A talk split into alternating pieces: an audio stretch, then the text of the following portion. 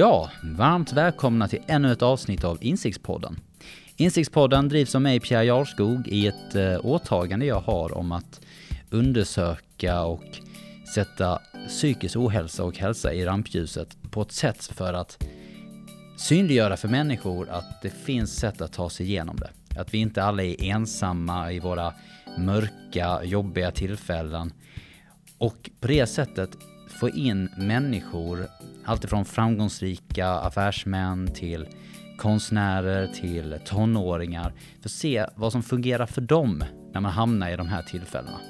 Vi tittar inte bara på när saker och ting är jobbigt, utan vi kollar också på hur människor i flow, i, vid, gott, vid god sinnesstämning, vad de gör för att fortsätta producera och göra otroliga ting i sin vardag. Vilken än upplevelse de eller erfarenhet de har. I dagens eh, avsnitt kommer vi träffa Johan Falkman, publikfigur och eh, social begåvning, men framförallt en fantastiskt skicklig konstnär. Han kommer prata om hans resa och eh, hans eh, idéer och insikter kring hur han har lyckats och varför han fungerar, har fungerat väldigt bra som konstnär. Han kommer att prata om betydelsen av att ha en social förmåga och prata med människor, hur viktig utbildning är. Han kommer att prata att mycket också om att man ska verkligen tänka på arbetet i sig, inte så mycket på just det här att man bara ska kunna försörja sig. Givetvis man, vad man ska göra. Men att så länge man är i kontakt med den här fantastiska lilla rösten vi har inom oss eller om man ser det som Gud eller ett, eh, ett kollektivt medvetande. Att ha det här skapandet med sig och sen göra jobbet. Och med det kommer då framgång eller en tavla eller vad du än letar efter. Jag fick många insikter, jag tycker det var ett otroligt spännande avsnitt. Jag hoppas ni kommer även tycka detta. Vill ni höra mer avsnitt som detta, eh, gilla eh, Insiktspodden på Facebook eller Instagram. Eller gilla oss på, eller följ oss på eh, Soundcloud eller iTunes. Njut! Hej! Varmt välkommen Johan! Tack! Johan, jag har känt dig i många år. Jag har fått eh, följa delar av eh, din eh, konstnärliga historia här i Lund. Ehm, för er som inte vet så är Johan Falkman eh, dagens gäst i Insiktspodden. En framgångsrik konstnär här i Lund som har specialiserat sig i det är lite annorlunda konst från vad det jag är van med när jag växte upp med eh, som konstnärer. Och det är ofta väldigt stora målningar, vi kommer bland annat prata om monumentalmålningar. Ett uttryck jag inte ens visste fanns sedan tidigare. Men Johan har också väldigt mycket eh, sociala och eh, fräcka kontaktnät på människor han har kommit i kontakt med. Och därför misstänkte jag att Johan kanske hade en spännande historia att berätta om, ja, hur han kan eh, hjälpa till människor att se lite mer om hur psykisk ohälsa och psykisk hälsa kan drabba en i sitt arbetsliv, i sina studier, i livet och hur man tar sig förbi de här tuffa tingen som vi är utforskar i Insiktsbollen. Så varmt välkommen! Tack så mycket! Ja. Johan, du kan väl berätta lite grann för de som inte riktigt eh, vet vem du är. Eh, vem du är och eh, hur du kom att komma in på den banan. Jag är konstnär, jag är målare, jag är eh, skulptör, jag skriver, eh, kombinerar, jag gör mycket performance. Eh, jag skulle inte säga att det är konceptuella verk, men det är, det är allkonstverk, så kan man kalla dem, som inkluderar både litteratur, skulptur, måleri, musik, skådespeleri. Jag har vänner och kollegor inom alla olika fält både författare och skådespelare och musiker, sångare. Som jag tycker mycket om att arbeta med. Fantastiska pianister, organister. Konsterna hör ju ihop. Ehm, både inom alltså, den vetenskapliga konsten, läkkonsten, ehm, ämnen som fysik, kemi, allt det där det är ju ämnen som kräver passion. Man kan inte bara säga att nu vill jag bli forskare utan att vara en passionerad människa som, som eh, eh inte bara har talangen men också drivet. Jag skulle säga att talang, det är ju naturligtvis en, kanske en grundförutsättning men det är ju långt ifrån det som gör att du sedan kan bli en framgångsrik person inom om det är konst eller litteratur eller vetenskap, musik. Utan det är ju drivet, det är viljan. viljan är den största drivkraften. Det är också den som bestämmer var du landar. Vill man tillräckligt mycket så, så har man också möjligheten att, att ta sitt arbete någonstans. Men alltså, de mest talangfulla människor jag känner har aldrig blivit någonting. Så är det ju ofta. Och man mm. kan ju läsa det som Van Gogh eller många andra. Att man har haft tur att man upptäckte dem i, efter deras död och såg deras eh, Ja men det där, är, det där är en myt att konstnärer inte blir kända förrän sin död. Så är det absolut inte. Utan mm. om du någonsin blir någonting av det så blir det ju under din levnad. Ja. Eh, det är, alltså den här myten som du nämner, van Gogh, ja. den kommer just från honom. Han var ju en konstnär som sålde väl en tavla under hela sin levnad och det var till sin bror. Och sen dog han. Men han var inte okänd, han kände ju Gauguin, var ju en nära vän till honom. De var nere och målade tillsammans i någon fransk by. Alltså han var ju, in, han var ju en inkluderad del av konstnärslivet. Så han var ju inte okänd person. Han var kanske inte, han var inte framgångsrik i kommersiell bemärkelse. Men, men han var ju en, en, en, en respekterad människa under sin levnad. Men den här myten om att konstnären inte blir känd förrän efter sin död, den kommer bland annat för, från van Gogh.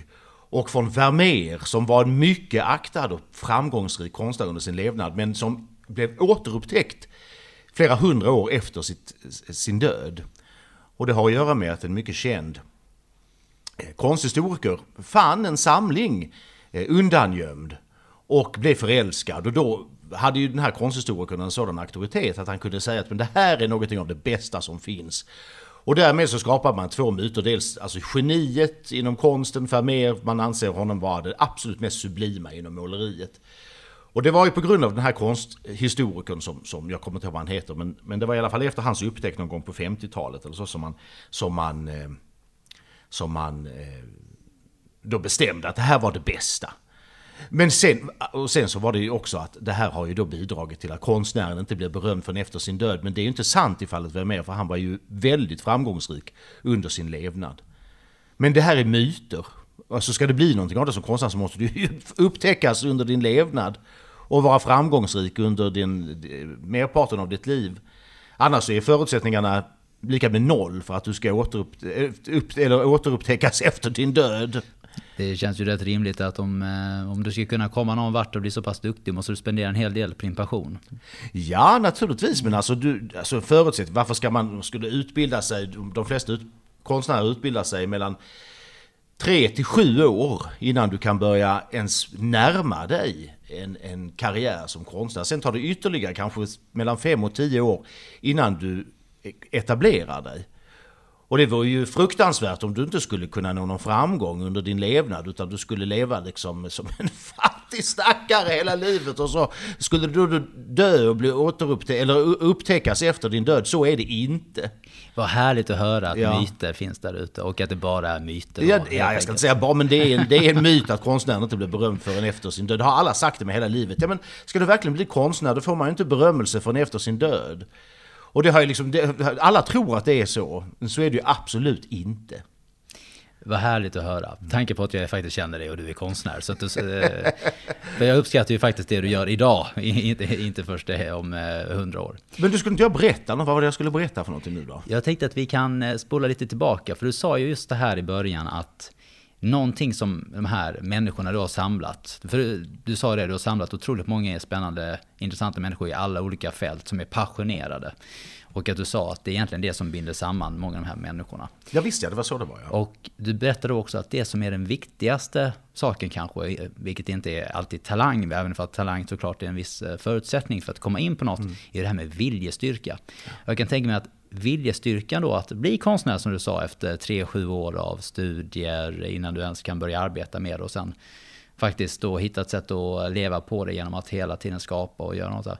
Det måste ju vara en spännande sak att utforska, men hur börjar din viljestyrka till att utforska konstnärslivet? Då? Alltså jag skulle säga, om man börjar med det här, alltså man säger att kunna leva på någonting, så om man ska bli konstnär så man kan, naturligtvis är det ju en nödvändighet att man kan försörja sig, annars går ju ingenting. Men, men jag tror att det här med vilja, den måste vara så stark att man också kan klara av umbäranden. Att man kan inte ha, jag menar, om, du, om du har som målsättning ekonomi, alltså att, att bli förmögen till exempel. Mm så, så kanske man inte ska, om det är huvudmotivet, så kanske man inte ska satsa på en konstnärlig bana för att det tar sådan tid och det finns andra fält där du kan mycket snabbare och mycket lättare bygga upp ett kapital om det är det. Och det är inget fel att ha den ambitionen.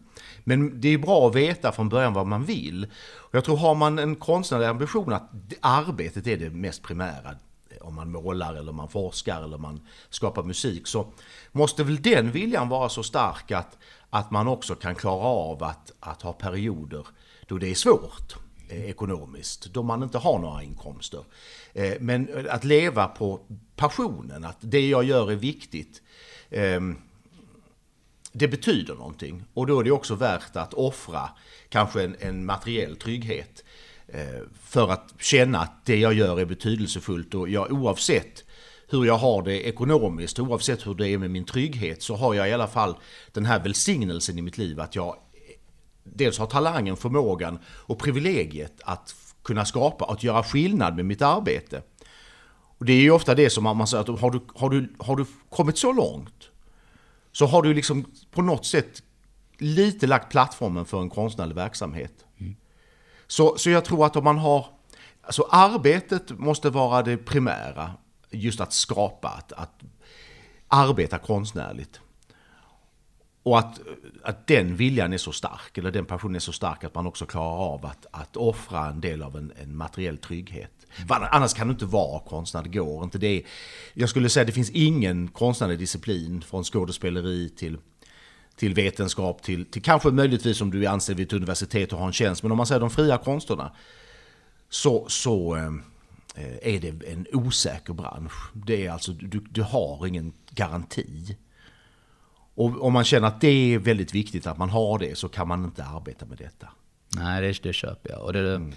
låter som om man ska lyckas med någonting egentligen här i livet som inte bara är att tjäna mycket pengar så känns det som att det är ungefär så man måste se på det också. Att själva arbetet är viktigt. Ja, jag, säger inte att, jag säger inte att inte pengar är viktigt, det klart att det är. Men, och det är ju underbart om du, om du sen kan ha avsättning av ditt arbete, att du kan tjäna pengar. Det är ju självklart. Det, det, alltså, det är ju en förutsättning för att du ska kunna göra detta, är ju att du någonstans har en, en avsättning för det du gör. Men, men det är också så att du måste kunna klara av Eh, de här uppoffringarna som det innebär att leva ett osäkert liv när det gäller ekonomin. Du kan inte räkna med att varje månad så ramlar det in 60 000 kronor på ditt konto eller, eller vad det nu är man ska klara sig på. Så du, du kan inte räkna med ett minimum på ditt konto varje månad. Nej. Eh, men, men vad, vad, är det som driver då? För att det är ju en, en intressant grej. För att som du säger då, konstnärer eller folk i allmänhet då som utforskar eh, arbetet, vad det än nu må vara, om det är mm. fysik eller forskning eller konstnärsbak eller sång eller mm. artisteri. Vad, vad driver just dig då för att göra de här uppoffringarna? Och när, när hittar du det kallet? För mig är det ju alltså det här drivet att känna att att det betyder någonting. Det är ungefär som en religiös upplevelse. Att man har en, en känsla av att någonstans i, i vardagen, i, i livet, som ter sig ungefär på liknande sätt för alla av oss. Eh, när det, vi har ju alla en vardag som vi kämpar emot i, på, i olika avseenden. Men om man försöker se förbi den vardagen och tänka att men det finns ändå någonting som gör att alltså, det finns en, en högre mening. Det finns någonting som, som gör att man är ämnad för någonting. Det betyder, skriver du någonting så betyder det någonting. Det är inte bara en slump, det är inte bara en tillfällighet. Du, du, du är driven av någonting. Det finns en, en yttre makt, det finns något större, det finns ett kollektivt medvetande som gör att som förenar oss och som är det som är det primära i livet. Att nå det, att hitta det, att utifrån det kollektiva medvetandet om man vill kalla det för en högre makt, om man vill kalla det för Gud, hur man nu ser på det, om man vill koppla det till religion eller om man ser det som en inre själslig röst, en eld som kommer någonstans utifrån, som är mer än bara det primära i vardagen. Så ska man säga att det är där man drar ifrån. Jag säger inte att alla konstnärer upplever det så, långt ifrån, men, men jag gör det i alla fall. Och, och det kan ju vara väldigt svårt att också vara trogen den känslan, att inte ge upp. Att inte känna, ah, nej, nu skiter jag i detta. Utan, utan att känna, men det, det där är, det finns en mening, det finns en gud, det finns en drivkraft. Det finns någonting som vill någonting mer med oss än bara vardagen, nödtorften, det här att det som omger oss alla. Om man säger den här boxen som alla lever i. Vi har alla en vardag. Det finns, vi ska alla betala hyran, vi ska alla åka till jobbet. Vi ska, alltså vi har, det finns någonting runt omkring oss som man ibland kallar för tristess. Men det här vardagliga som inte alltid är så roligt. Alla måste göra någonting måndag morgon. Det är då, alltså, den här biten från livet kommer vi inte ifrån. Men, men eh, så finns det där utanför som man kan förnimma. Eh, det som man i sagan kallar för den goda fen eller för, för eh, bergatrollen. Alltså den där magiska världen som på olika symboliska sätt beskrivs i sagan. Där egentligen är sagovärlden den bästa symbolen för det jag nu talar om. Man ser våra fantastiska sagoberättare, de mer okända författarna som en gång samlade verken till Tusen och en natt. H.C. Andersen, vår store sagoberättare. Kom att tänka på honom för jag var i Köpenhamn för lite sedan. Och då poserade vi just vid hans fantastiska skulptur utanför Tivoli. Av en ren händelse så kom vi förbi där och då kom jag att tänka på hur mycket han betyder. Alltså berättaren, eh, hans sätt att, att, att utforma symboliska historier om just det jag nu talar om. Att det här förnimma det där lilla som ligger utanför den grå vardagen. Och att orka ta sig förbi för att då ibland utmynna i någonting större än, än det som vi är begränsade i vår vardag. Mm, och jag tycker, jag, jag tar det lite grann, eller tolkar det som det du säger bland annat. Att jag vet från andra konstnärer som jag känner och bland annat eh, författare att de pratar om just det du tog upp från början, att arbetet är det som är viktiga, inte de andra bitarna. Alltså, som, som varför man dyker upp på jobbet. Va? Och just av den anledningen att många andra människor i vardagen väntar lite grann på rätt tillfälle, rätt eh, känsla och inspiration ska dyka upp. Men det gör det inte.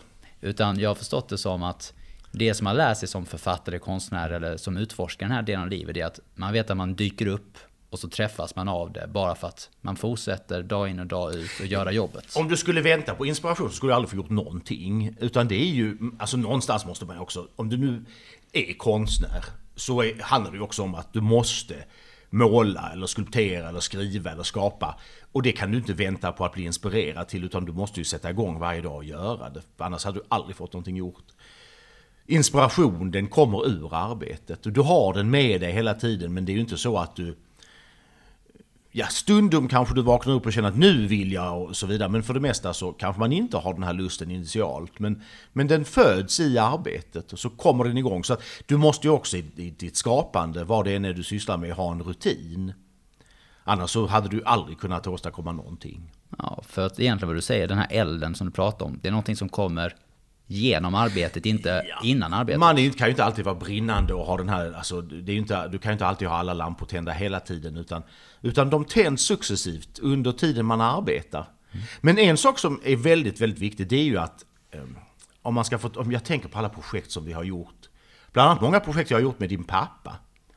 De har ju inte hänt eh, av sig själv, det har vi hittat på.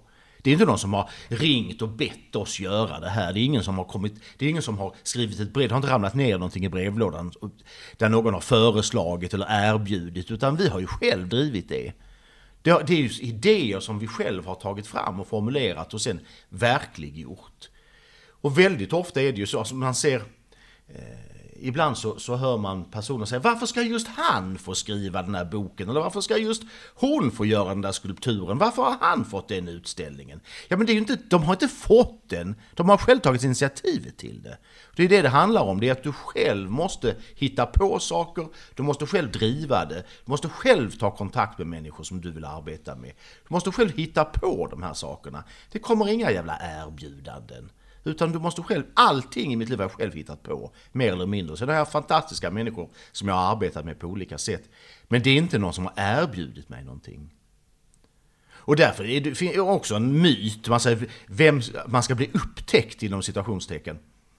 Vad, vad, betyder det? Vem ska ta sig an dig? Vänta inte, om man nu har konstnärliga ambitioner men inte vet vad man ska göra. Om man säger så här, nummer ett, du måste ju utbilda dig. Man kan, alltså, det finns undantag men i de flesta fall om du vill arbeta professionellt som konstnär så måste du ha en högskoleutbildning. Det är jätteviktigt. Och man får ju börja på de här öppna eh, mindre utbildningarna som kanske var ett år, förberedande för akademiska utbildningar och sen så söka vidare. Du måste ha högskola. om du går på, på universitet, du är på akademi eller vad det nu är du var du får din konstnärliga utbildning, om det är som författare eller konstnär eller musiker, du måste gå på konservatorium, vill du bli pianist. Alltså de där tre eller fyra eller fem åren, de är jätteviktiga. Och där skulle jag säga att där, där läggs ju plattformen för om du ska kunna fungera professionellt. Dels med de människor som du kommer i kontakt med under din utbildning. Du tillbringar många, många år på universitet eller college om du läser utomlands. Du är i en akademisk miljö, du lär dig det tänket, du lär dig den metoden, tillvägagångssättet. Man säger att en professionell författare, eh, många tror man sätter sig med ett skrivblock och så skriver man utifrån det man har i huvudet så funkar det ju inte alls. Utan du måste ju lära dig den akademiska det akademiska tillvägagångssättet, vilket är alltså forskning. Hur forskar man? Hur närmar man sig annan litteratur? Hur närmar man sig alltså källor? Var, var suger du ifrån? Hur, hur, hur, hur tar du dig an ett ämne? Eh, man sätter sig inte bara och skriver. Och det är ju likadant med måleri och skulptur. Du ställer dig inte bara och gör det, utan det är en metod, ett tillvägagångssätt som, som sen bestämmer huruvida ditt arbete kan anses vara professionellt eller om det är ett amatörarbete. Men där har du ju utbildningen, det är ju den som formar dig. Och därför så är ju ofta de här konstnärliga utbildningarna ganska hårda. Med ett visst inslag av penalism. Och det har att göra med att du sållar bort de som inte håller måttet. Och, det, och där kan man tala om viljan igen. Eh, om man då säger så här att hur mycket vill du? Och det kommer jag ihåg bland annat på Pratt Institute, där jag själv studerade i många år. Där var ju en slags utslagningsmetod eh, eh som, som lärarna använde sig av. Och det var ju för att, för att tvinga eleverna att själva rannsaka sig. Hur, hur mycket vill du detta? Vill du detta så pass mycket att du tar den förödmjukelsen som det ibland kunde innebära att konfronteras med professorerna och dina, och dina eh, eh, kursare? Det var, det var en, en utslagningsmetod. Eh, jag vet inte om man skulle kunna eh, applicera den på moderna utbildningar idag. Nu var ju detta, så jag började i början på 90-talet att utbilda mig. Men, men, så det är inte så väldigt länge sedan, men det är ju ändå, mycket har hänt under den här 20-årsperioden. Mm. Men, men eh, det var, det, jag tror att den metoden hade utvecklats för att man just skulle sålla bort de som inte höll måttet. Eller de snarare skulle upptäcka själva att det här är inte för mig, jag hoppar av, jag ska läsa någonting annat. Och det var ju också så, jag kommer ihåg när man började på Pratt Institute i New York och vi stod där på, på eh, kaserngården höll jag på att säga, men på eh, gårdsplanen utanför den stora skolbyggnaden. Så, så, så, så mötte en av professorerna upp oss och så sa han, vi stod väl en 20 personer församlade, sa han, Take a look to your right, and then take a look to your left. One of the two people standing next to you will be gone after this first semester. Och så var det också att efter varje termin så hade x antal personer hoppat av från den gruppen som du började med. Och till sist så var det ju då ett litet koncentrat kvar av de som, som, som var ämnade eller bäst lämpade att bli konstnärer. Sen är det naturligtvis ingen garanti för att du sen ska lyckas, men då har du i alla fall kramat ut liksom kärnan av de som initialt håller måtten för vad detta innebär. Att du ska kastas ut i en värld. Så det är ungefär som de stora bibliska berättelserna. Du vet alltså, ja, när, man, när, man, när man lämnar sin akademi av vilket slag den än må vara, så är det ungefär som, som Guds förvisning av Adam och Eva utifrån paradiset ut i den karga världen. Du får klara dig själv, då finns det ingen längre med dig som, som vägleder dig. Utan det, du står själv. Och det är upp till dig själv och just din vilja, ditt driv att ta dig vidare. Och det är väldigt svårt, man är några över 20 eller kanske 30 precis fyllda man kommer ut i världen efter den här trygga tillvaron i, på akademin som är ett slags paradis. Att vara på college i Amerika i fem år, det är ju en underbar fristad skulle jag vilja säga ifrån det riktiga livet.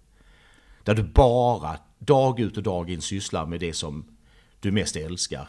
Litteratur, konst, skulptur, teckning. Det är bara det hela tiden. Underbara ämnen som man läser.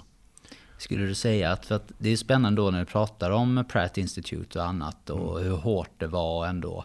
Skulle du säga att de som blev kvar där var de som verkligen hade det här glöden och passionen och verkligen älskade jobbet eller? Ja, de som, de som till sist blev kvar då och kom upp till, till eh, eh, senior level. Vad är det nu? Det är sophomore, Det är... Hjälp mig nu lite. Du har sophomore. Undergraduate, graduate eller? Nej, undergraduate det är ju alltså eh, eh, bachelor, alltså du har fyra år. Ehm, och det är då eh, eh, freshman, sophomore, junior och senior level. De som tog sig till senior level och blev klara med den utbildningen. Det var ju, där man säger, då, då, har då hade du liksom gått igenom eldprovet. Och utifrån det sen om du, om du har turen att kunna skapa en konstnärlig karriär. För det är ju också, det är ju inte, som jag själv sa, när du sen lämnar paradiset som ju de här högre studierna faktiskt är. Det är en trygg kokong som du befinner dig i.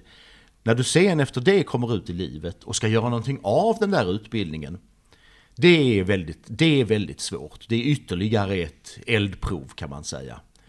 Men där måste man liksom verkligen skärpa alla sinnena och, och, och försöka omsätta det där som man har lärt sig, det som man har fått under sin studietid. Att, att på något sätt omsätta det i en, en, en, en, ett konstnärligt värv. Och det tar många, många år. Jag kan tänka mig det. Hade du, säg att du har en kär kollega eller någon som lyssnar på detta nu som hade varit vid Prast Institute mm. eller vid en annan högskoleutbildning och verkligen kämpar och tycker att det är riktigt, riktigt svårt och de känner nästan att de orkar inte mer. För jag antar att vid något tillfälle längs din resa i alla fall så har det känts eh, nästan hopplöst vissa dagar och känts eh, jobbigt. Men inte under utbildningens tid, det har jag aldrig känt. Det var fantastiskt Nej, jag älskar, alltså det, var, det är det roligaste som finns, det var i skolan, det finns inget roligare. Ja. Det är under, jag älskar att studera. Så, så att vara eh, i den miljön, det är därför jag kallar det för ett paradis. Ja. Det är ju alltså ett, ett himmelrike att vara i studiemiljö. Och bara från, dag, från, från morgon till kväll få syssla med det.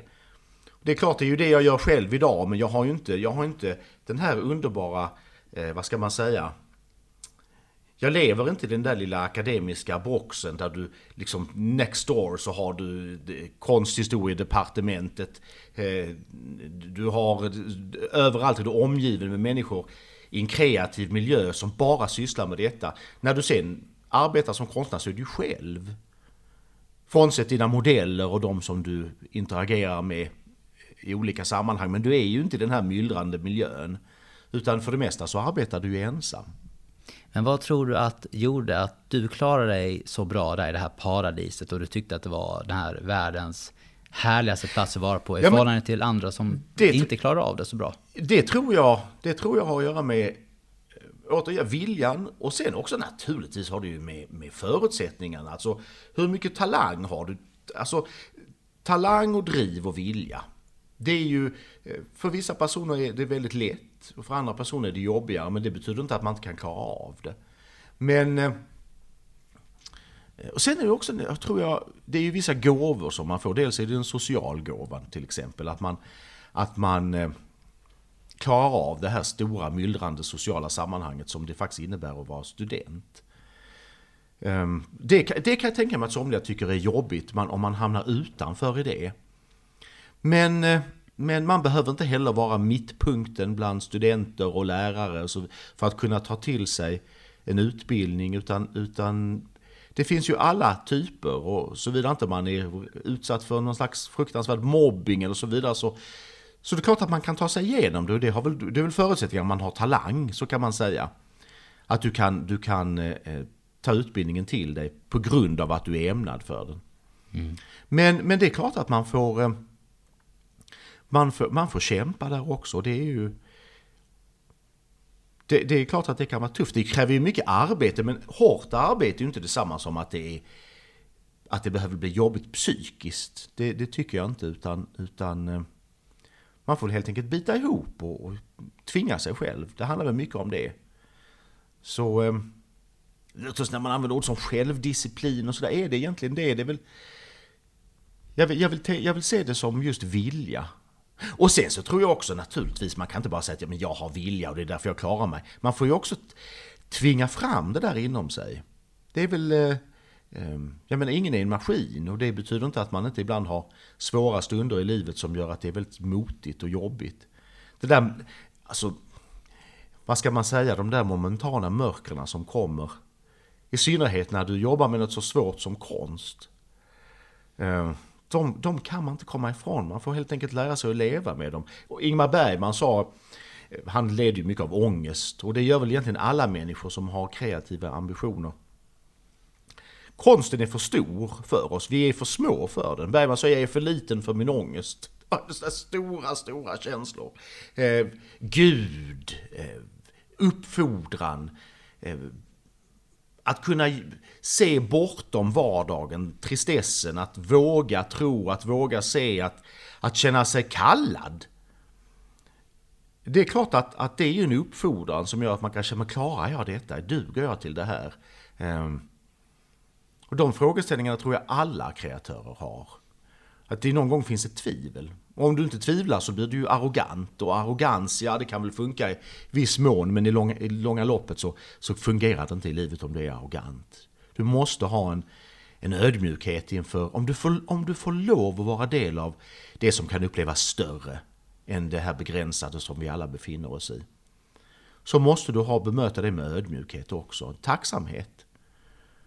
Och det, jag menar inte att du ska sitta och, med uppskjutna axlar och, och vara underdånig och tacksam hela tiden. Det är inte så jag menar. Men jag menar att man måste ändå ha en, man måste ändå känna en, en viss ödmjukhet. Och ur den ödmjukheten så tror jag sen att man, man har bättre skapat förutsättningarna för att kunna ta sig an nya projekt. Arrogansen det gör att man ramlar och slår sig väldigt hårt om det inte går som man hade tänkt sig eller som man är van vid. Man må, jag, tror att, jag tror att de, de människorna som jag känner som är väldigt framgångsrika inom olika områden. Det kan vara inom finans, det kan vara inom litteratur, det kan vara inom vetenskap. Alla de har en sak gemensamt och det är att de är väldigt, eh, alltså de går från ord till handling, väntar inte, skrider till verket omedelbart. Men också har en slags eh, ödmjukhet inom sig. Mm, spännande. Ja, lite, lite naiva, alltså som barn. Jag tror att, att den här ödmjukheten tar sig uttryck just i att man är, eh, man är som ett barn. Man har kvar den här eh, nyfikenheten och man har kvar den här, vad ska man säga, inte osäkerhet utan, utan naiva viljan och tilltron till människor och till saker och ting. Lusten. Att vilja göra någonting, det är ju någonting som tillhör liksom egentligen de tidiga åren i livet. Sen så mättnar man eller så, så blir man resignerad eller så, så ehm, eh, tycker man att saker och ting, vad ska man säga, man, man, man blir eh, lite cynisk. Det är ju sånt som kommer med åldern. Ska vi verkligen och det här, hur ska du klara det och hur ska det gå och så vidare och tänk på detta och detta. Barnet, tonåringen, tänker inte så utan det är bara att tuta och köra. Och så är ju väldigt många av de mest framgångsrika, eller av framgångsrika människor har ofta det gemensamt att man har kvar det här barnet inom sig. Tuta och kör, vi gör det. Ja men vänta, håll nu i hatten. Ta det nu lugnt, tänk på detta och detta. Nej, de bara kör. Pang bom. Och se, som ett barn som vågar ta sig an, som vågar hoppa i vattnet utan att tänka sig för. Mm. För om du, om du är för, om du är rädd, om du hela tiden väger för och nackdelar och vad kan hända om vi gör si och vad ska hända, du vet, då kan du inte göra någonting. Utan, utan eh, jag tror att man måste, man måste köra på drivet och, och också att man är orädd. Ja, och där ingår ju även då att inte inte heller eh, lyssna för mycket på vad andra tycker. Och gör inte det. Alltså gör, ha, lyssna på din inre röst. Jag menar inte att man ska vara dumdristig och det är klart att du ska ta till dig ibland vad människor säger runt omkring dig när det gäller, alltså kanske hålla lite tillbaka i vissa lägen för att tänka igenom. Men jag tror ändå, Ah, lyssna på dig själv först och främst. Om du, känner, om du känner att du har någonting att komma med, till exempel vi talar ju om förutsättningen att man ska överhuvudtaget kunna klara sig som konstnär. Och som jag sa, med mig och mina vänner, vi hittar på projekt. Det är ju aldrig någonsin så att någon kommer till oss. Vi har aldrig någonsin fått ett brev från någon som ber oss om någonting. Utan det är vi som hela tiden approcherar, skapar förutsättningarna och gör det och driver igenom det. Och det kan ta år, men vi brukar alltid göra det, vi brukar alltid lyckas. Men det är våra initiativ, det är vi som hittar på det, det är vi som, som börjar. Och sen så kommer det ju med en massa människor Eh, och så bygger man någonting tillsammans. Men det är inte så att, att vi har varit approcherade initialt. Så, och, och, där tror jag att, att där, måste man, där måste man känna så här att jag tror på min idé. Och så nästa steg, om du överhuvudtaget ska kunna realisera den. Vad finns det i den här idén som är bra för de andra? Om jag vill erbjuda en person någonting till exempel, eller föreslå, ska vi inte göra detta och detta? Hur är det bra för honom eller henne? Vad tjänar de på det?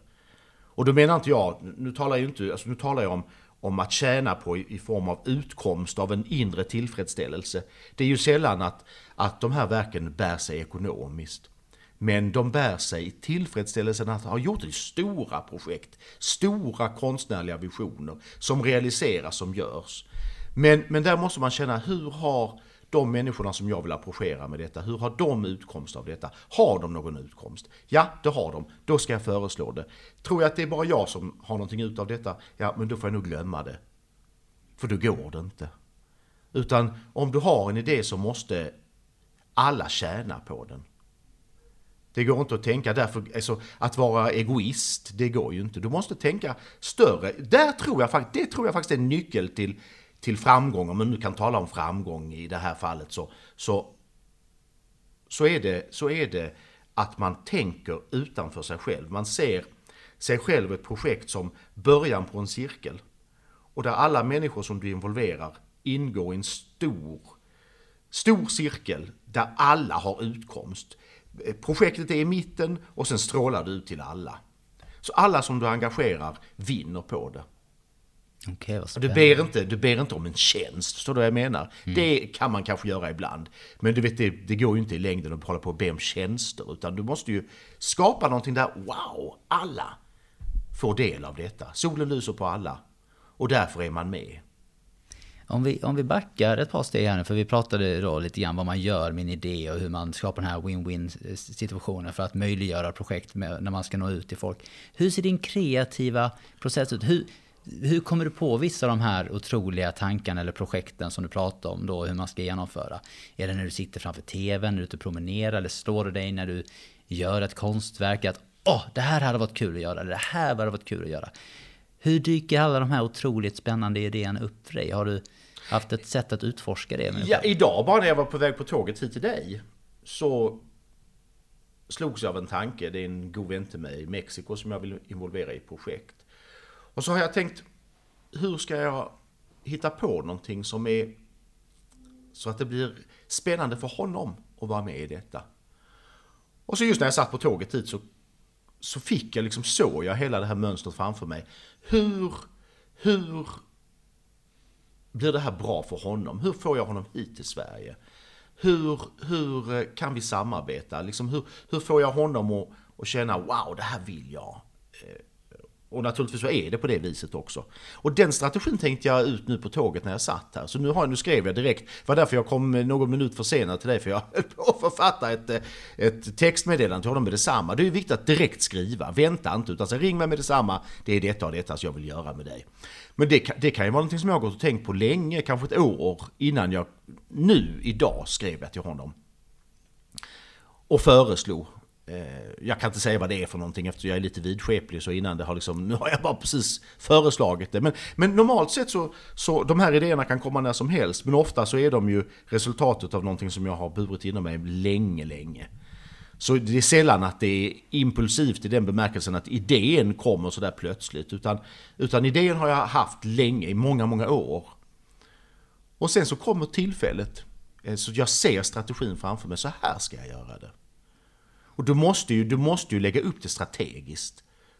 Ruta ett och sen så se hela schackbrädet framför dig. Tills du, och med också försöka, och det lär man ju sig med tiden också, försöka kalkylera liksom problemen som kan uppstå. Och hur ska du då, hur ska du ta dig an dem när de uppstår, om de uppstår.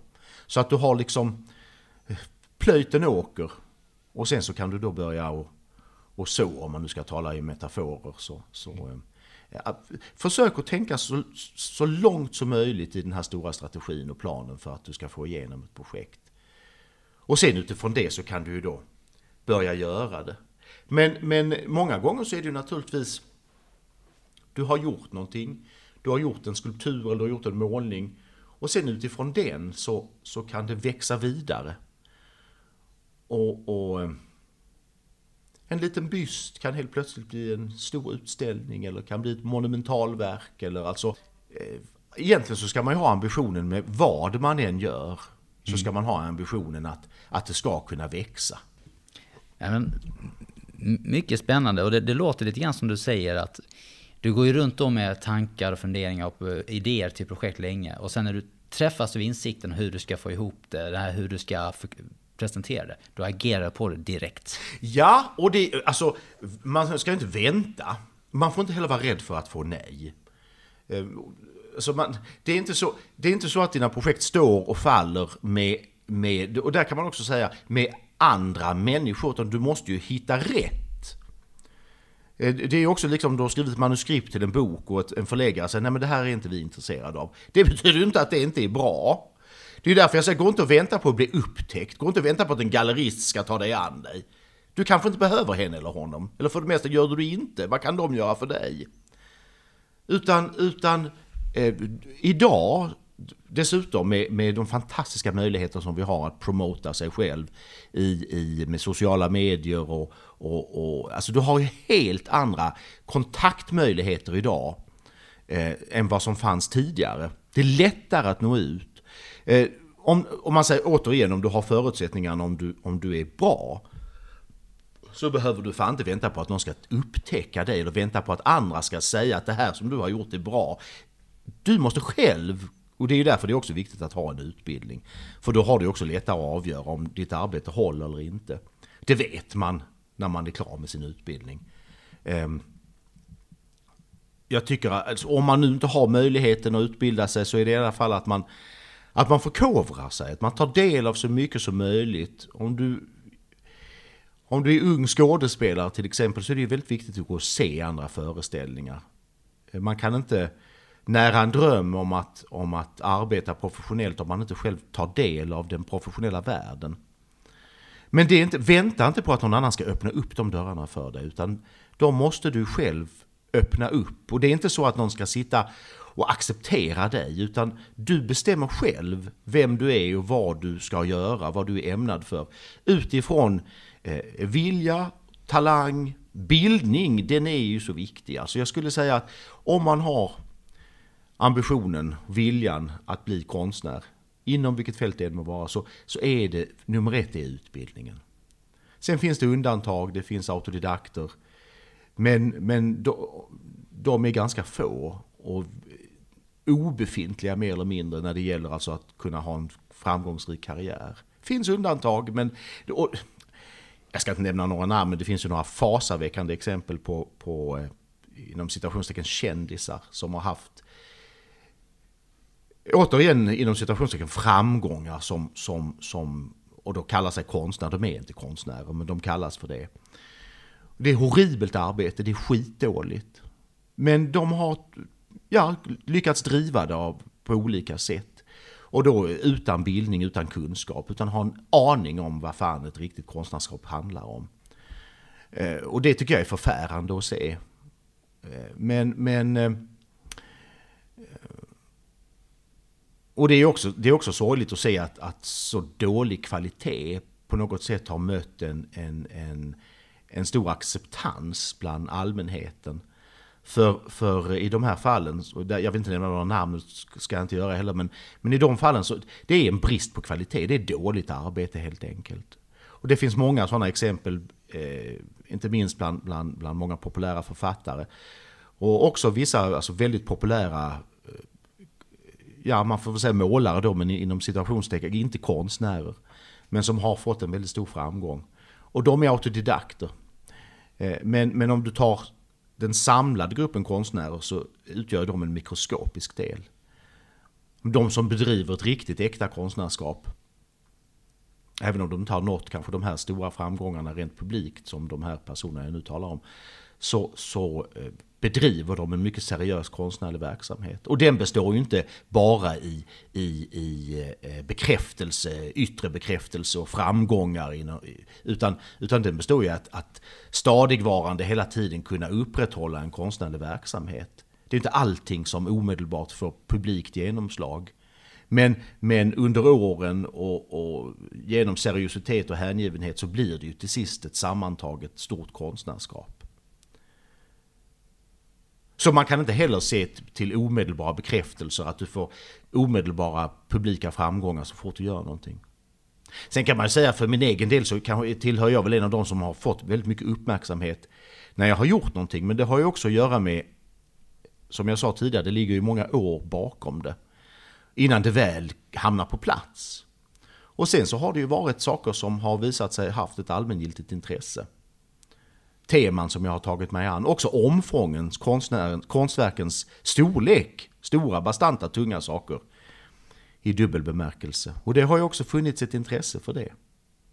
Jag upplever som, eh, som en vän till dig då att en av dina stora talanger, förutom just då såklart eh, själva skapande, skapandet i sig, är ju just din förmåga, din sociala förmåga som du pratade om innan, att kanske den här cirkeln då, se hur man ska gagna alla.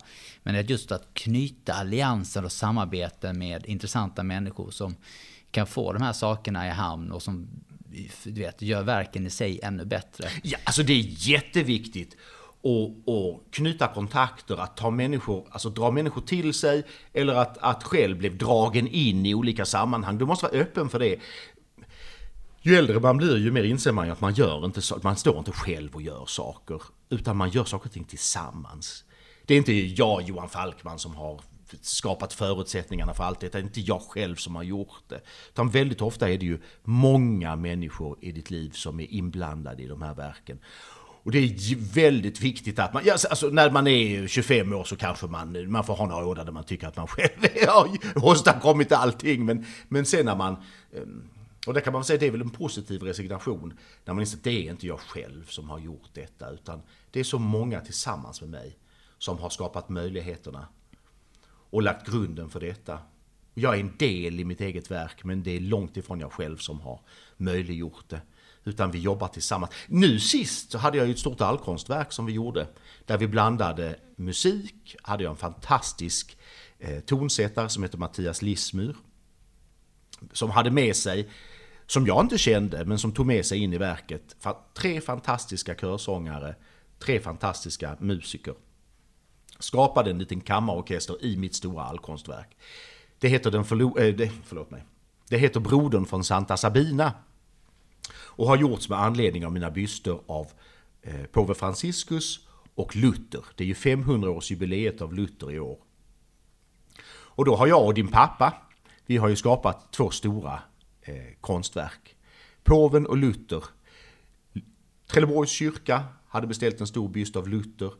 Nu så donerar din pappa eh, påven, Franciscus och Luther till Lunds stift. Kommer att stå eh, eh, på kapitelhusets innergård blir urvackert. Det är ju någonting som vi har hittat på. Det är ju någonting som vi har utifrån det som har hänt runt omkring oss så har vi liksom fått idéer och gjort det här. Gustav Centervall till exempel i Trelleborgs församling, han kontaktade mig och sa Johan, nu är det Lutheråret, eller det ska bli Lutheråret. Eh, vad kan vi hitta på? Vad ska vi göra för något? Vi träffades och började spåna. Hur, vad ska vi göra för någonting för att manifestera detta fantastiska? Som är mycket större än vad man kan tänka sig. Jag, tillsammans med många andra människor, jag var tvungen att sätta mig in i vad är Luther för någonting? Förutom, jag har en inre idé om vem och vad Luther är. Men sen så finns det också den historiska personen. Alltså det som är baserat på vad han faktiskt sa och gjorde. Ja men då bad jag Gabriella Håkansson som är en fantastisk historisk författare att skriva en text en monolog till Johan Rabaeus som hade varit modell för Luther. Där har du en, stor, en av Sveriges främsta skådespelare och en jättenära vän till mig. Johan Rabaeus var modell för Luther. Tog lång tid att hitta på det, att komma fram till att det var han som skulle vara modell.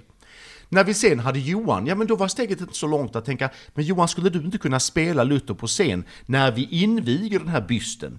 Som då initialt hade beställts av Gustav Centervall i Trelleborg. Hur, hur, hur gör vi någonting med det här? Det räcker ju inte bara att göra en staty. Du måste ju också hitta på någonting runt omkring den så att konstverket lever. Ja, men då fick Gabriella Håkansson i uppdrag att skriva en monolog som Johan Rabeus utklädd till Luther på scenen framför. Vi, jag satt i ett möte med din pappa. Så sa vi så här, vi, vi måste göra någonting kring Luther och påven. Eh, ja men vi åker ner till Rom och så skapar vi en film, en, en, en saga, en berättelse. Om, så hade jag en fantasi om att Luther åker ner till Rom Alltså då som en slags vålnad. Jag ser honom i en dröm. Rätt vad det är så ser jag honom på, på Camping Doglio. Han står där i sin svarta kappa och sin svarta eh, universitetshatt eller mössa. Och så står han och tittar upp på Marcus Aurelius staty. Och så förföljer jag honom i, eh, genom Rom, genom den här gamla antika delen av staden. Och så kommer vi till Santa Sabina, Dominikanernas moderkyrka. Där fick vi lov att filma. Jonas Hansson, en fantastisk eh, eh, filmskapare, var med oss nere och, och, och, och filmade allt detta. Johan Rabaeus spelade Luther. Mikael Jansson spelade en katolsk präst som, av han, som Luther av någon outgrundlig anledning känner och som tar emot honom då som den vålnad han är i Santa Sabina, Dominikanernas moderkyrka. Hur fick vi tillgång till det? Ja men Fader Pascal, vår käre vän, jag berättade om detta för honom.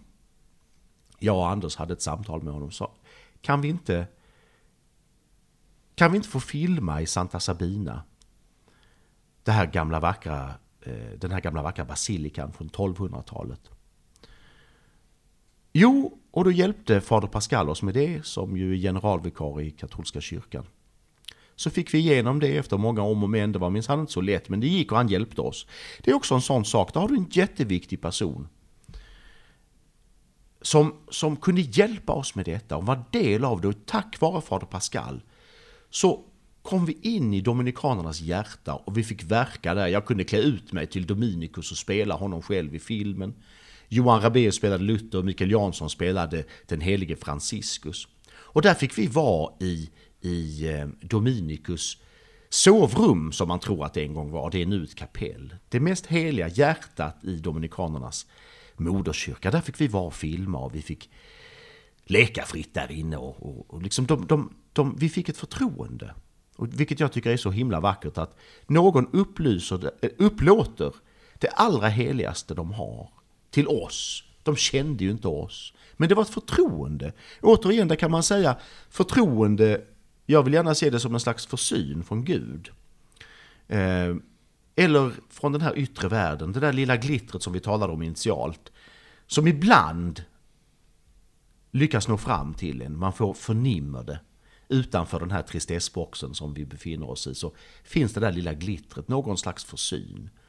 Och det tycker jag man kan tala om i detta fallet, eller som jag upplevde det. att Hur kommer det sig att vi får komma in i det allra heligaste i Dominikanordens kyrka och var där och spela in. Och de visste ju inte vad det här skulle, de visste vad det skulle handla om, men de, det var ett förtroende som vi fick.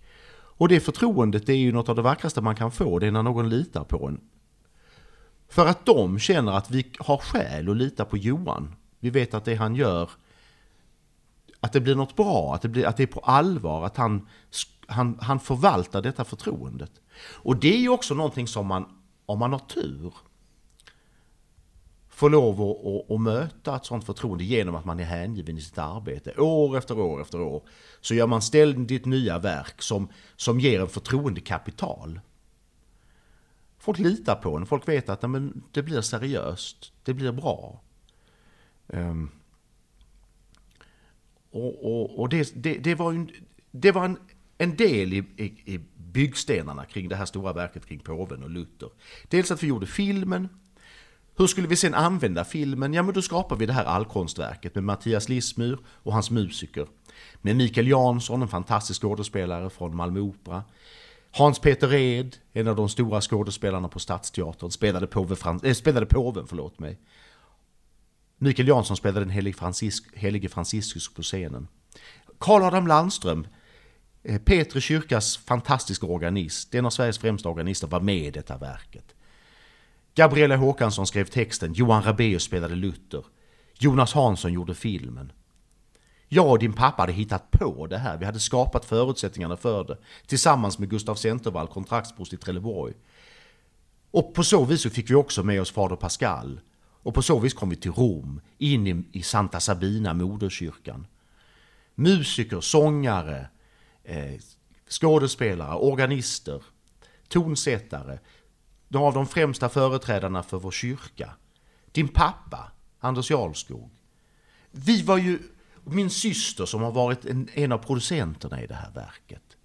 En fantastisk fotograf som heter Nima Gassemlo som jag gav i uppdrag att skapa porträttbilder inför föreställningen som nu ramar in föreställningen. Det är ju no du vet, vi är kanske 15-20 människor involverade i detta. Och det, allting började med en skulptur och sen så blev det ett stort allkonstverk som involverar 15 eller 20 personer. Och vi är i Rom, vi är i Trelleborg, vi är i Lund. Nu den 15 december så har vi en stor avteckningsceremoni av påve Franciscus och Luthers byster på kapitelhusets innergård. Och sen i vinter så ska vi framföra det här stora skådespelet i Lunds domkyrka. Detta är utkomsten av någonting som började med ett telefonsamtal och några brev mellan oss och några möten initialt. Vad ska vi göra för någonting? Och så växer det. Och så är det en person involverad, två, tre, fyra, rätt vad det är så är det 15 personer involverade. Alla brinner för det, alla är passionerade. Är det Johan Falkman som har gjort allt detta? Nej, det är det ju inte vi har hittat på det, vi har skapat vi har skapat förutsättningarna för det. Men sen har man ju givit förtroende, ett stort förtroende till alla de medverkande att tillsammans få ihop ett stort allkonstverk. Och det är det som vi kallar för Brodern i Santa Sabina. Om Luther och påve Franciscus. Och hela anledningen till detta, det är ju, eh, det är ju eh, försoningen mellan den katolska och den protestantiska kyrkan som påven initierade 2016. Och utifrån det, hans fantastiska initiativ, så har ju vi fått möjligheten att genom honom skapa det här stora verket inför 500-årsjubileet av Luther. Så det är rätt roligt, man för samman två städer, Trelleborg och Lund. Trelleborg, jag är född och uppvuxen i den staden. Lund som jag till stora delar lever och verkar i och som har varit en fantastisk stad mot mig. Eh, där jag har fått utkomst och möjlighet att, att, att eh, eh, utveckla mitt konstnärskap. Och så nu eh, landar det i den här, det här stora verket. Och kronan på verket är naturligtvis att få eh, inviga sina två byster av Luther och påven eh, på, eh, bakom domkyrkan på kapitelhusets innergård. Och det är Per-Arne Joelsson och biskopen som är två starka drivande krafter i detta också. Så det är ett fantastiskt samarbete.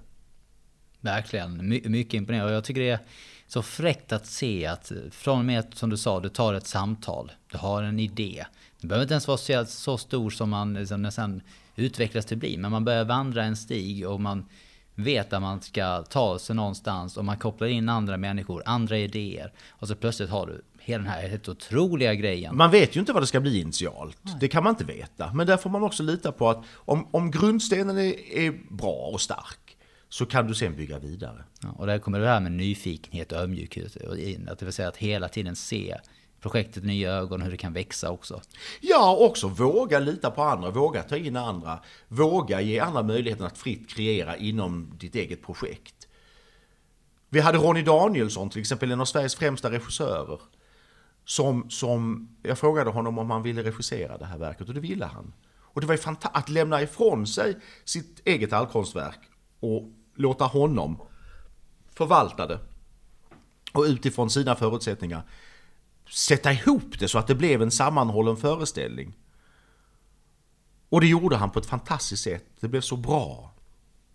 Nu har vi pratat om hur allting ser ut när det går bra och eh, hur du använder dig av din, det här glittret och ditt samarbete och ditt sätt att arbeta för att få alla de här otroliga projekten i hamn. Men när saker och ting inte riktigt går så bra, när det blir de här mörka stunderna eller de här kanske projekten som inte riktigt går i hamn. Hur, hur bearbetar du det? Hur tar du igenom dem utan att tappa entusiasm? Alltså det, jag pratade med Geo Klein som tyvärr inte längre lever men som var nära vän till mig. Han var ju flow-beroende och han skriver mycket om det, flow. Um, man kan tycka, är inte alla människor beroende av flow? Det tycks ju så naturligt. Men, men speciellt för konstnärer, för kreatörer så, så är det du seglar på det flowet, alltså det är det som driver dig. Du skapar, försöker hela tiden skapa förutsättningar för att det ska bli ett flow. Eh, man approcherar inte människor för man känner att det blir en flow-situation. Och det är klart, det kan inte alltid bli det. Och det blir ju, det kan vara väldigt jobbigt. Det är inte alla projekt som kan gå igenom. Eh, det vore onaturligt om det var så. Eh, det är alltid frustrerande att bli motarbetad eller att erkänna att någonting var kanske inte tillräckligt bra för att det skulle kunna gå igenom. Och det är väl... Det låter för enkelt att säga att man får acceptera det och gå vidare. Jag brukar ju försöka omstrukturera. Alltså, som jag sa innan så tycker jag det är väldigt viktigt att man, man har en utarbetad idé innan man approcherar andra människor. Och att man tror på den här idén, det är någonting som är viktigt. Um, och klart, ibland så måste man erkänna då att man har inte själv kunnat formulera det på rätt sätt.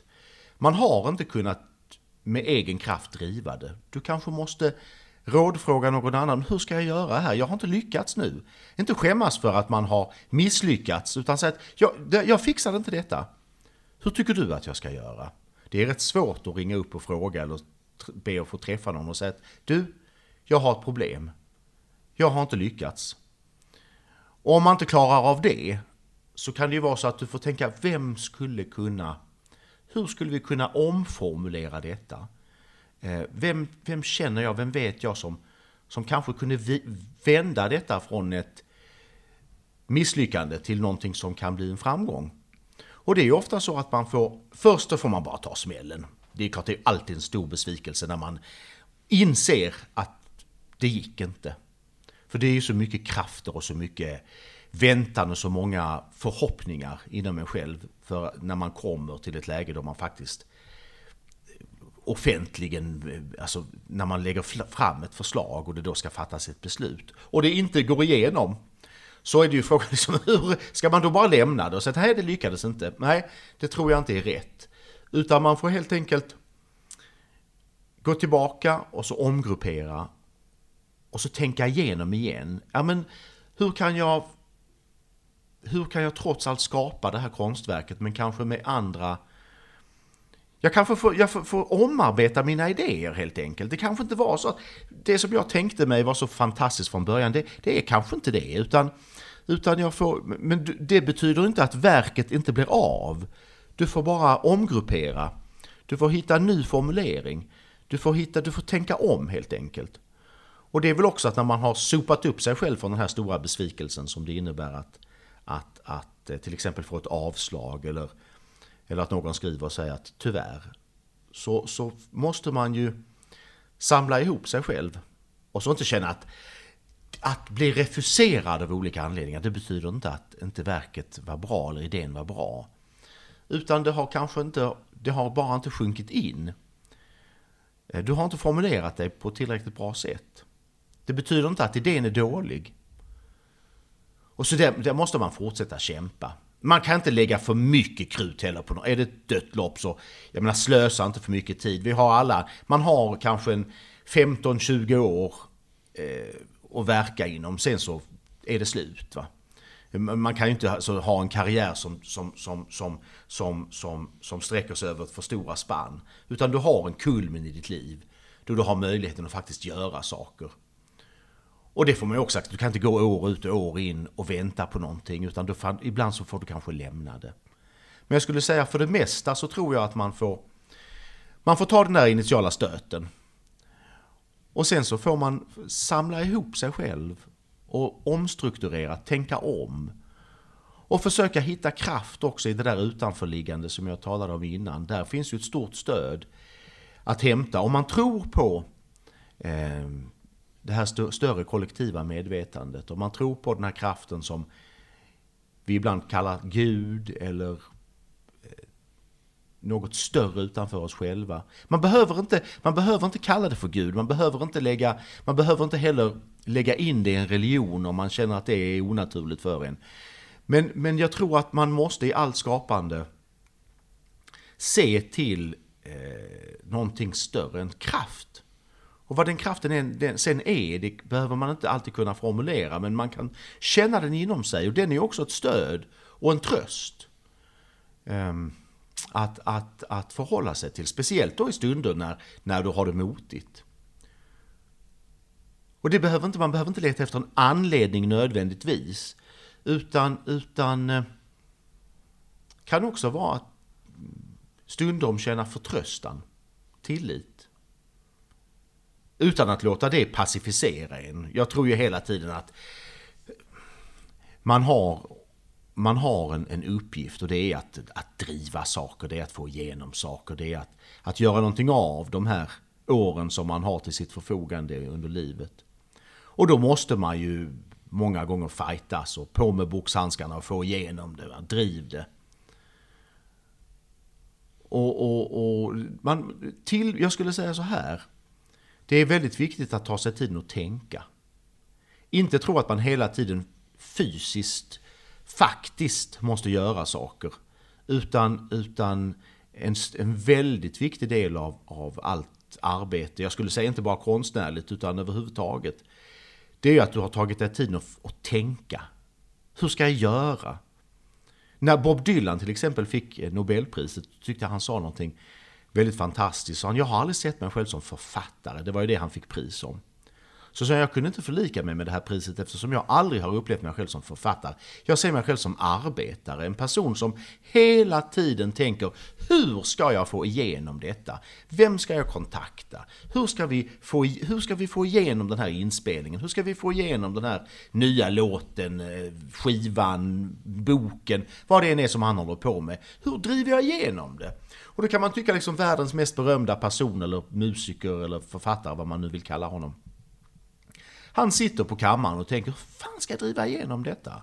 Det är inte bara att jag är Bob Dylan och nu vill jag spela in en skiva och hej och här kommer jag. Och, och, så är det inte. Folk står inte med mössan i hand och väntar på honom. Utan han måste själv driva det. Vill han skriva en bok så får han själv... Vem ska han approchera? Det är inte bara att skriva en bok och ge ut den. Även om det heter Bob Dylan. Det är inte bara att göra en konsert och nu ska jag ut på turné, nu vill jag spela. Nu ska jag göra en ny platta, nu spelar jag in den och så ger vi ut den. Det är inte så. Utan du, allting är en strategi, allting är ett... ett och du, du, alltså det finns otaliga exempel på när det inte går, även för de allra största stjärnorna som vi har. Det är inte bara att göra det. Jag är Mick Jagger, jag kanske i det fallet, men eh, om du tar alltså, otaliga artister när de vill göra någonting, det, det tänka efter, hur ska jag göra det? Vem är intresserad av detta? Hur får jag igenom det? Det där slutar aldrig. Spelar ingen roll vem du är. Och det var så intressant nu när Bob Dylan själv sa det, när han fick Nobelpris. Alltså jag, är, jag ser mig själv som en, som en arbetare. Hela mitt liv består i att tänka ut, hur ska jag göra detta? Och, och, och, där, att gå därifrån till att säga åh, jag är den store författaren som har fått Nobelpriset. Han kunde inte känna igen sig i det. Det blev för stort för honom. Ja. Men så kom han med en väldigt fin formulering och det var just det här med att hela tiden fokusera på hur driver jag igenom mina projekt? Var finner jag gehör för det jag vill göra? Återigen Bob Dylan, en av världens största trubadurer eller poeter, vad man nu vill kalla honom. En sån stor del av hans tid upptas av att tänka, hur får jag igenom detta? Du kommer aldrig dithän då saker och ting bara går på räls. Utan det är hela tiden ett kämpande i livet kan man vara så tacksam att man, att man överhuvudtaget får omsätta någonting av sina idéer i någonting konkret. Som är en välsignelse i sig. Men du är aldrig trygg, du sitter aldrig liksom trygg i båten. Utan det är ständiga kast. Och också motgångar. Det, det, det, det, när man inser att, att det där slutar aldrig utan, utan livet är ett ständigt kämpande. Då kan det också vara lättare att ta motgångar. Bara för att du har haft tillfälliga framgångar i ditt liv så betyder inte det att, att allting ska fungera. Utan, utan eh, du står hela tiden i motvind på något sätt. Och samtidigt då, om man inte koncentrerar sig på själva resultatet och saker utan själva skapandet och arbetet. Som jag tolkar lite grann som du sa i början så blir, måste det också vara enklare att ta sig förbi de där tillfällena. Jo, det är klart. När du väl är inne i arbetet så, så, så är ju det också någonting som är, eh, vad ska man säga, en hugsvalan i sig själv. Det är ju en välsignelse bara i arbetet. Men det är klart, har du, har du haft en motgång så kan det vara svårt att fortsätta. Men, men någonstans så måste man finna den här kraften i att gå vidare. Man måste, en sak ska man ju veta, för att någon har refuserat dig eller någon är emot dig så betyder inte det att ditt arbete inte är bra. Så får du inte tänka. Utan, utan du får kanske ta det någon annanstans. Och inte låta, inte låta andra sätta begränsningar för vad du kan eller vad du vill. Och det är ju det som är så synd med många, alltså det är därför jag säger vänta inte på någon annan att ta sig an dig. Vänta inte på acceptans ifrån andra människor. Om du har skrivit någonting så vänta inte på att, jag menar okej okay, det kanske är naturligt att skicka det till några förlag och så vidare men om du blir refuserad så betyder inte, några av världens främsta eh, plattor till exempel, de största succéerna, har börjat med ett enormt, eh, att, att vara motarbetad. Och ett enormt driv hela tiden för att få igenom. Det har inte liksom hamnat på plats med detsamma. Jag vet att författaren av Harry Potter, R.K. Rowling, eh, att hon blev nekad någonstans 23 gånger på Jaså? vägen ja, möjligt, ja. för sin första bok. Mm. Och nu har hon, eh, är hon en av de största författarna inom sin genre av barnböcker. Mm. Som uppskattas av, jag vet inte hur många miljoner, kanske mm. miljarder människor. Ja. Men eh, jag tror att, ja, mycket viktig poäng. Mycket mm. viktig poäng. Men Johan, vi, vi, har lärt oss otroligt mycket spännande av dig idag. Både hur, hur du tänker och hur du gör i bra stunder. Och hur du enklare tar dig förbi de här tillfällena som inte alltid varit så enkla. Mm. Vad skulle du säga om du skulle summera lite snabbt? Vilka tips och råd eller vilka insikter hade vi att lämna de som lyssnar med när det handlar om de som kanske är på väg att du vet, ge sig in i sin konstnärskarriär precis efter sina studier. Eller de som aspirerande musikern som har, skulle vilja göra det. Eller vet, vem som än är, som är passionerad och som verkligen utforskat men som är lite osäker på att ta det där steget. Ja, alltså okej, okay, för det första utbildning som är väldigt, väldigt viktig. Jag tycker eh, där allting börjar med den resan. Om man vill bli konstnär eller om man vill bli eh, musiker eller författare. Så jag, jag skulle säga att, att utbildningen är det primära. Eh, för det är utifrån den du sen kan bygga en riktig eh, karriär som konstnär. Och sen skulle jag säga att, att eh, om du vill arbeta som fri konstnär så är det sociala väldigt viktigt. Du, klarar det, du kommer aldrig klara dig själv, utan du måste samarbeta med andra människor. Det är väldigt viktigt att vara ute, träffa människor, knyta kontakter, förvalta dina kontakter. Ehm, ständigt visa vad du har gjort, ständigt försöka få med dig människor på det tåg du, du, du eh, befinner dig på. Om det överhuvudtaget är i rörelse. Är det inte det så måste du göra någonting åt det. Ofta så får man tåget i rörelse genom att involvera andra. Det kan du inte om du inte känner någon. Du måste, en jätteviktig del i det konstnärliga livet det är att arbeta socialt. Det skulle jag säga är en av de stora sakerna. Du måste fokusera på att få ett nätverk av människor runt omkring dig.